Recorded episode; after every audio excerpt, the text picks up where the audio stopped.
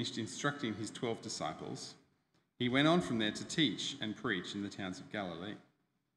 When John, who was in prison, heard about the deeds of the Messiah, he sent his disciples to ask him, Are you the one who is to come, or should we expect someone else?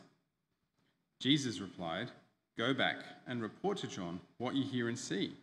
The blind receive sight, the lame walk, those who have leprosy are cleansed, the deaf hear, the dead are raised, and the good news is proclaimed to the poor. Blessed is anyone who does not stumble on account of me.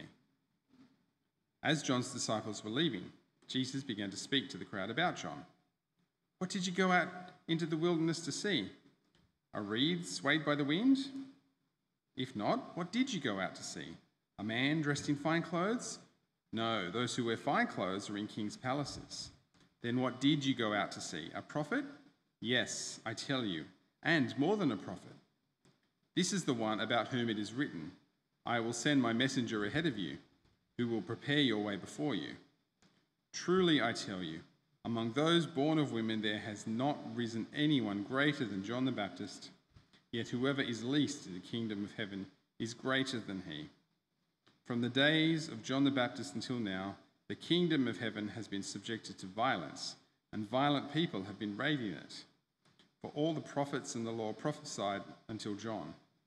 And if you are willing to accept it, he is the Elijah who was to come. Whoever has ears, let them hear.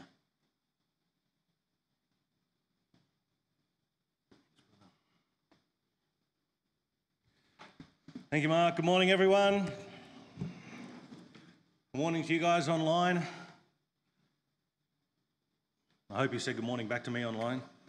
I trust you did. As John said before, we are starting our new sermon series. I guess, in one sense, I should say recommencing our very, very long sermon series of going through Matthew's Gospel uh, over, I think, well, five years or something like that in, in term one, something like that. The boss will correct me later.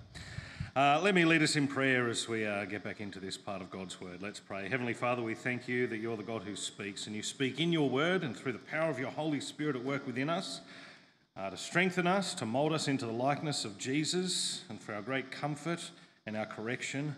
And we pray, Father, that you work powerfully in us as we consider this part of your word this morning. Help us to lay aside distractions or hindrances, be it the stuffy masks or the heat or whatever, uh, and concentrate on your word. It's in Jesus' name we pray. Amen. Oh, you don't have to uh, be a Christian for very long to work out that uh, Jesus never made a secret that being one of his followers comes with tremendous cost. Anyone who puts their hand to the plough and looks back is not fit for service in the kingdom of God, he would say in Luke 9. Anyone who loves their father or mother more than me is not worthy of me. Anyone who loves their son or daughter more than me is not worthy of me, Matthew 10. And of course, the one that I suspect all of us uh, will know anyone who wants to be my disciple must deny themselves, take up their cross, and follow me, Mark 8:34. When the stakes are this high, I can totally understand this phenomenon that I call spiritual tiredness, where the long term, day in, day out obedience to Jesus wears you down and makes you wonder if it's all in vain.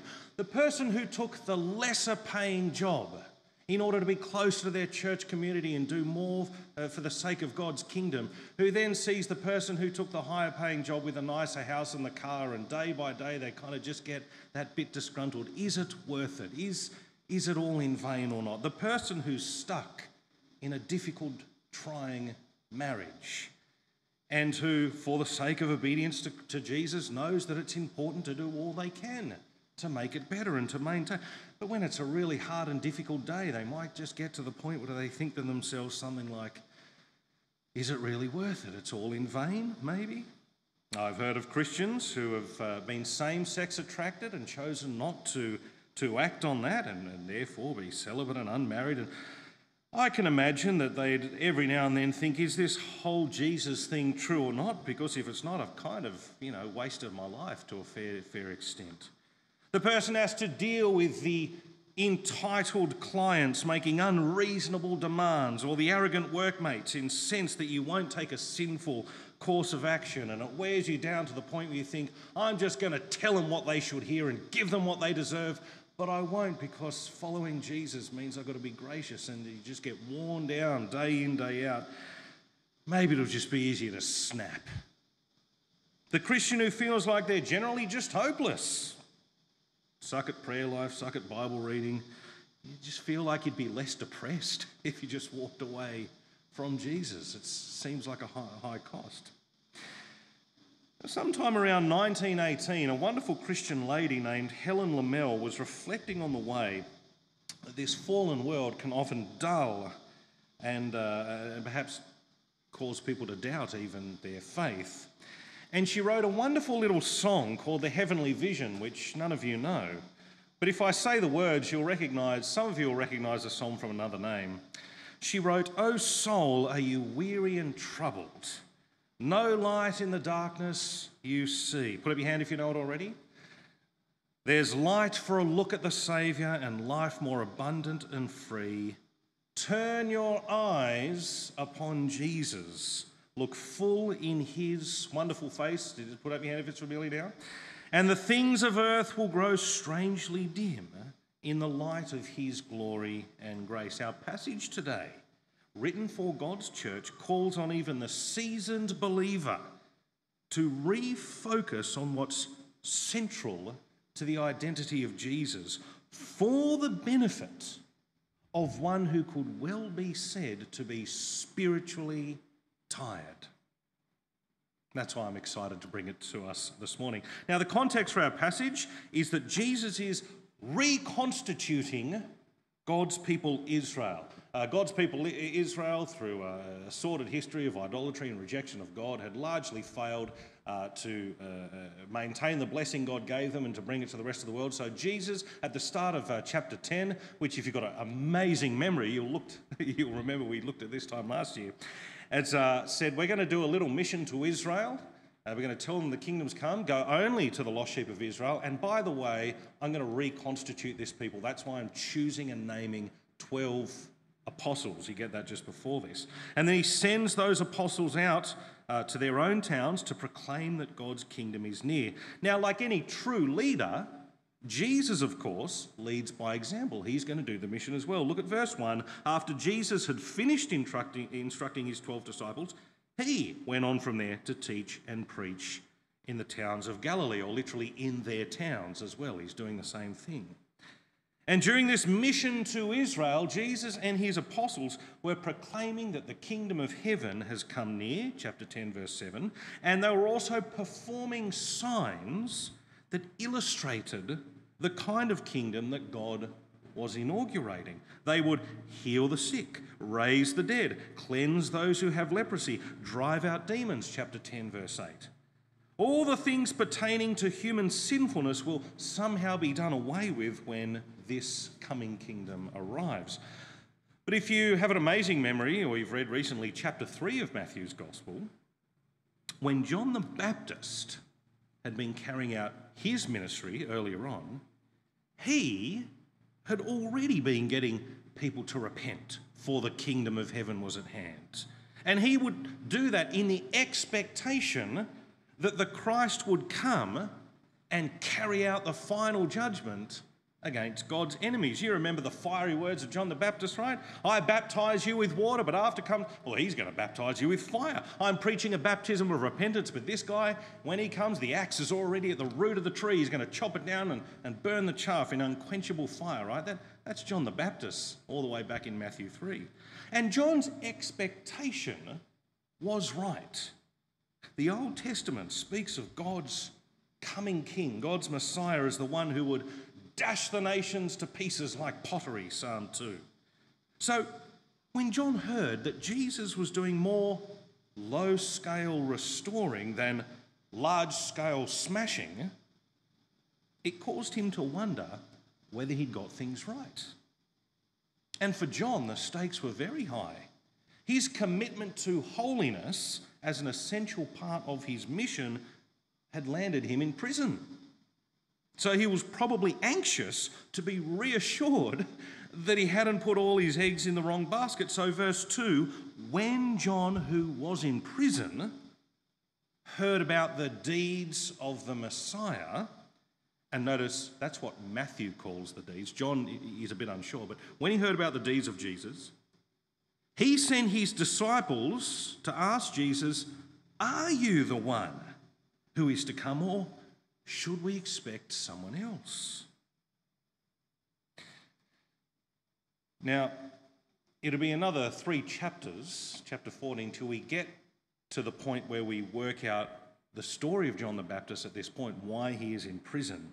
And it's, of course, because he was rightly zealous for God and his word. I assume some of you will know the story, but like any good Old Testament prophet, John was doing the right job of getting Israel's king to abide by the word of God. And in this case, Israel's king, the second Herod, had uh, not been doing that. He'd uh, hooked up with Herodias, his brother's wife. He's king, so he can do what he wants. And John had been saying that is not lawful for you to do. Of course, the powers that be don't like being told stuff like that, so he gets put in prison. And of course, sadly, we learn in chapter 14 that Herodias is a real piece of work, says, I want his head on a platter, and she gets it. John might even suspect that his life could be hanging in the balance at this point. And I also think we're supposed to see John as spiritually tired at this point. And I'm going to say why that is in just a moment. But in any event, it's easy to see why he especially might be really hoping that Jesus is about to be installed as Israel's all conquering king. He'd much rather have Jesus than Herod at that point. And if he knows there's at least a possibility that his life is hanging in the balance, he's going to want that. He's going to be even more anxious, isn't he? So, what response does Jesus give to his dearly beloved cousin who's spiritually tired that would give him and actually us some nice, healthy assurance? Well, Jesus doesn't give a direct answer. He simply restates the Word of God that John was already familiar with. Verse 4 Jesus replied, Go back and report to John what you hear and see. The blind receive sight, the lame walk, those who have leprosy are cleansed, the deaf hear, the dead are raised, the good news is proclaimed to the poor. Blessed is anyone who does not stumble on account of me. Now, with your uh, sort of Old Testament Israelite glasses on, uh, you'll recognize that Jesus is sort of squashing together a whole lot of the Word of God and kind of summarizing it from uh, the great prophet Isaiah, if you like to look these things up, particularly 35 and, and 61 of Isaiah.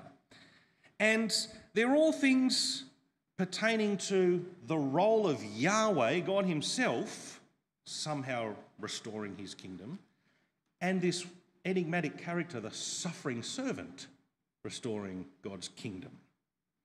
Jesus assumes that John should know that the Messiah, the Christ, is also somehow the Lord, Yahweh, who will also somehow suffer for the benefit of his people. The reason Jesus hasn't been enthroned yet is because he needs to suffer and then establish a kingdom in which death won't even have the final word, which ought also to be reassuring for John the Baptist. Now, why did I say earlier that I think we're supposed to see John the Baptist as spiritually tired at this point. Well, it's because you can't help but think of the person and work of the prophet Elijah at this point. Might have been a while since we've had the famous Sunday school lesson, but let me rehash it for you now. In the Kings, the line of kings, especially in Israel, but also in Judah, they were notoriously mostly bad, following in the evil steps of Jeroboam, son of Nebat. And God's pattern was to send prophets to bring his word to bear on the lives of the kings in the hope that they will then set a godly culture for the people of Israel. The kings usually found false prophets and did away with the good ones. And so we focus in, in one point in the book of 1 Kings, on this king named Ahab. And Ahab's a nasty piece of work. He's worse than all the other ones. He's like Jeroboam, son of Nebat. And something that Ahab does that's really bad is he marries someone. Does anyone want to yell out? What's the name of the woman that Ahab marries? Anyone know? Jezebel.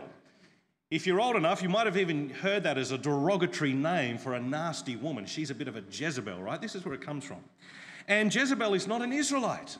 Marrying outside the people of God, big, big no no. Of course, she brings her pagan idolatry into the very kingdom of Israel and it filters down. And Ahab is so passive, he won't do anything about it. She rules the roost and she hates the prophets of Yahweh. And that's when Elijah gets the job you're going to be a prophet of Yahweh. And he's like, oh, dang. And so he goes to Ahab and he says, Ahab, God's going to shut up shop when it comes to the rain for three years. No rain, three years.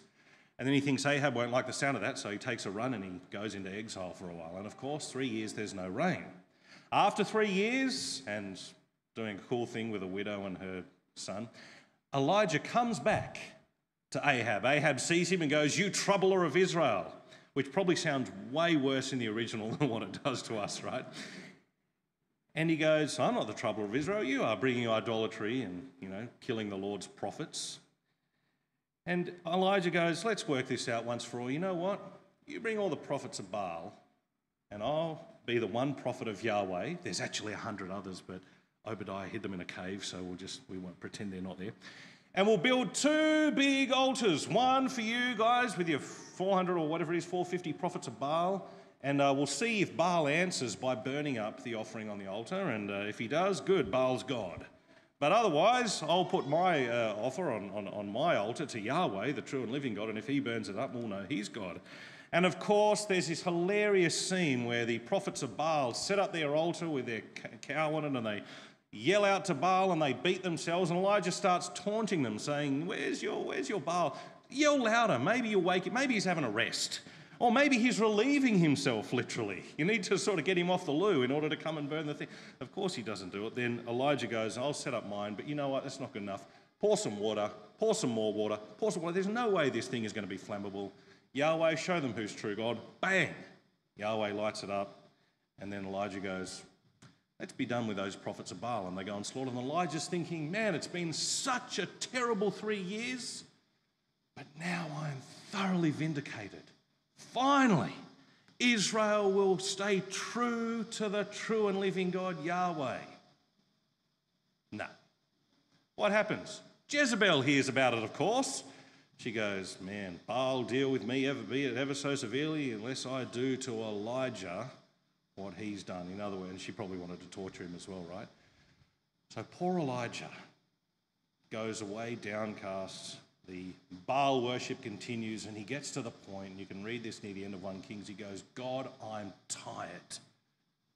I don't want to go on anymore. I want to lie down and die. God goes, Have some food, buddy. It's always a good idea, by the way, if you really uh, get a bit hangry, you know. And he goes, All right, thank you, but I'm going to die. No, no, no, have some more food. Have some more. Do three times have food? You've got a big journey? He goes, Well, okay. I'll give God another chance. I'll go to the place where God originally spoke Mount Horeb, Sinai, where he spoke to Moses. So Elijah treks off and he goes to Sinai. And the things that accompanied the voice of God when God spoke to Moses are there the wind, the fire, and the.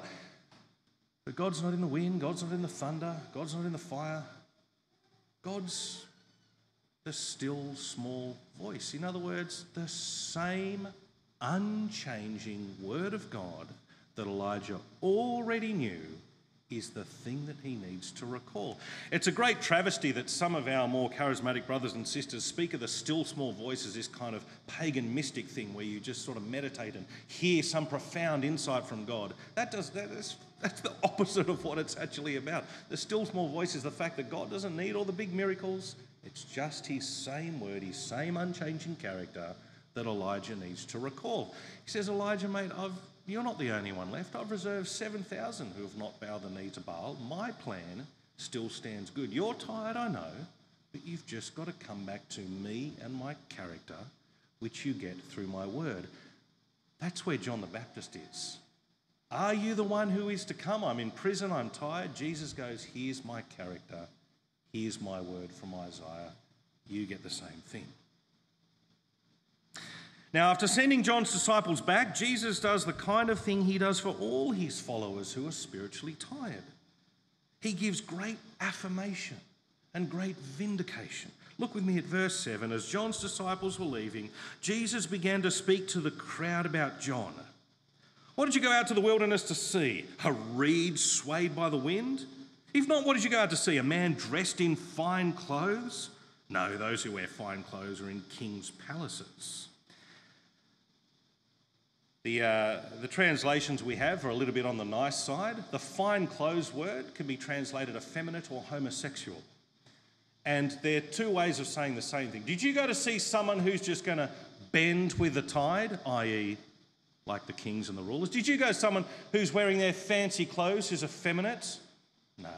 That's like the kings in their palaces, the ones who are putting John in prison. No, no, you didn't. You saw a man. You saw a guy that was dressed in camel's hair and it was hardcore. He was out in the desert preaching a baptism of repentance. So, verse 9, what did you go out to see? A prophet? Yes. I tell you, and more than a prophet. This is the one about whom it is written, I will send my messenger ahead of you who will prepare your way before you. Again, quoting from Isaiah, the prophet who would usher in God's entry into the world. That's this guy, says Jesus. John had the privilege of welcoming Yahweh in person, hence, he's the greatest or most honoured of all the Old Testament prophets. That's why Jesus' following astounding claim uh, is, is one of the most sort of assuring claims, assuring bits of the word uh, of God that he gives to his children. Verse 11 Truly I tell you, among those born of women, i.e., everyone, there has not risen anyone greater than John the Baptist. Yet, whoever is least in the kingdom of heaven is greater than he. If you are a follower of Jesus, even a spiritually tired follower of Jesus, God wants you to know that you are greater. You are more honoured, more privileged, even than the greatest Old Testament prophet who had the immense privilege of preparing people to meet God in person. This is the word of the Lord. Now, you could be wondering if John is so highly honoured by God, why is he in prison and soon to die? Well, the fact that he's in a bad spot is in itself a huge vindication. For the usual experience of prophets who stood firm on the word of the Lord was that the kingdom they prophesied is one that violent people tried to subdue through violence. They often found themselves at the wrong end of the sharp stick. Elijah was violently persecuted by Jezebel. And now John is about to be violently persecuted by Herodias, another evil king's evil wife. Verse 12 From the days of John the Baptist until now, the kingdom of heaven has been subjected to violence, and violent people have been raiding it. For all the prophets and the law prophesied until John, and if you are willing to accept it, or literally willing to receive it, he is the Elijah who was to come. He is the one who holds fast and makes sure that God's plan and kingdom remains for those who are faithful. Whoever has ears to hear, in other words, whoever's faithful, let them hear. John the Baptist's original understanding that Jesus is the one who was to come was and remains correct. Jesus is the Lord for whom John prepared the way. And the fact that he is suffering and spiritually tired doesn't change that fact. As a matter of fact, it kind of vindicates him in proclaiming that truth. Now, I'm going to do one tiny little extra thing because I've got my timer here and I've only gone for 22 minutes, which is, lo and behold, to open a Bible and tell you one of my favourite verses that no one would expect. Right? It's 1 Peter chapter 1 and verse 10. It was actually interesting that Jono read the first bit of this this morning. I had in mind to, to, to read you this. It gives you a sense of what Jesus is saying here about anyone who is in the kingdom being more honoured and privileged than even the greatest of the Old Testament prophets. 1 Peter 1.10 says, Concerning this salvation, the prophets who spoke of the grace that was come to come to you, that is my audience, to come to you, searched intently and with the greatest care, trying to find out the time and circumstances to which the Spirit of Christ in them was pointing when he predicted the sufferings of the Messiah and the glories that would follow. Notice it was Jesus speaking through those persecuted prophets who said, I am the one who is to come, and there will be suffering. Verse 12, here it is, oh, it was revealed to them that they were not serving themselves, but you, when they spoke of the things that have now been told you by those who have preached the gospel to you by the Holy Spirit sent from heaven. Even angels long to look in these things. God has honoured us above angels by the mere fact that He has given us the news of God's kingdom fulfilled, that Jesus is the Christ, that He did suffer and die to pay for all the times that we have doubts and worries and fears and want to give up. That He did uh, uh, rise up to glory and ascended to the throne of heaven where He currently rules, and He holds off that final axe at the root of the tree kind of judgment purely so that more people can benefit from our spiritual tiredness as they hear the good news, repent, and believe. I'm going to be greedy and I'm going to give us two key points that I think we're right to glean from God's word to us today. And uh, I've asked James to kindly write these up on the slide, so we'll stick them up behind me. Refocusing on the person and work of Jesus is a lifelong practice of those who enjoy the privilege of being in his eternal kingdom. That's why when Jesus responded to John, he said, Let me tell you what you already know from the Word of God. Refocus on the person and work of Jesus. And we learn through that little incident that you and I have more reason than even the greatest Old Testament prophet to suffer and to expect vindication for serving Jesus. You don't get this in our current translations, but one of the fruits of the Spirit is actually long suffering.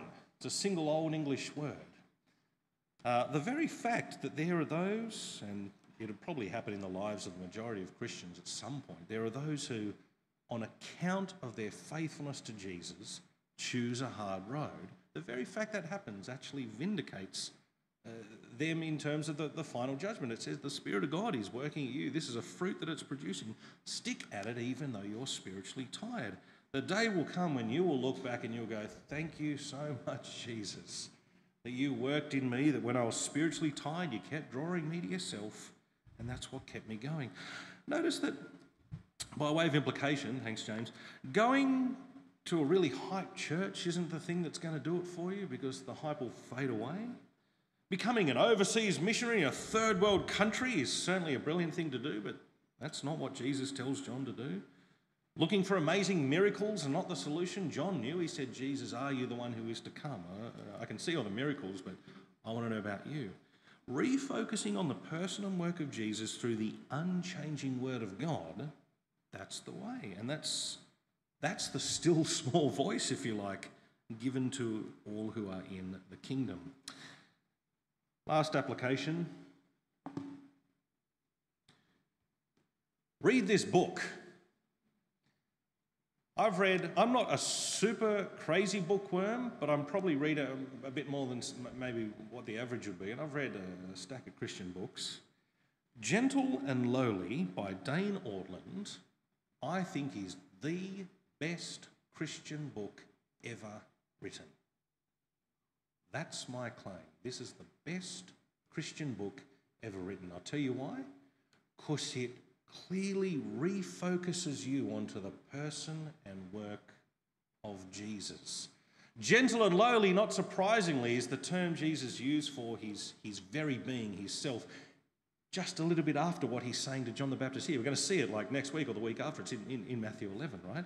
Come to me, all you who are weary and burdened. Notice it's not come to church, it's not come to a, a missionary conference, come to me, says Jesus, and I will give you rest, for I am gentle and lowly humble in heart. That's the kind of person I am. You might expect God to be the kind of God who reaches out in the same way a boy reaches out to touch a slug, to have something to do with a, a, lame sinner like me and a lame sinner like you. But no, no, no. He's, I'm gentle and lowly. I'm humble. Come to me. He actually is very, very, very willing to embrace his followers and to give them all that they need to persevere. Gentle and Lowly by Dane Ortlund, best Christian book ever written. If you don't agree with me, Well, you won't find out unless you read it anyway, so just read it and then don't agree with me. Let me lead us in prayer. Heavenly Father, we thank and praise you for your Son, our Saviour, the Lord Jesus Christ, for his person and work that shows him to be, yes, the all conquering King, but also the gentle and lowly servant who heals the sick, who raises the dead, who wants to cleanse us from all the things pertaining to our sinfulness. Heavenly Father, we praise you for him, and we pray that in our spiritual tiredness, either current or potential, that we would turn our eyes upon Jesus, that through your word, that we may even be very familiar with, that through your word, we would come to reassess him, to refocus on him, uh, to learn from him more and more. We ask these things in Jesus' name. Amen.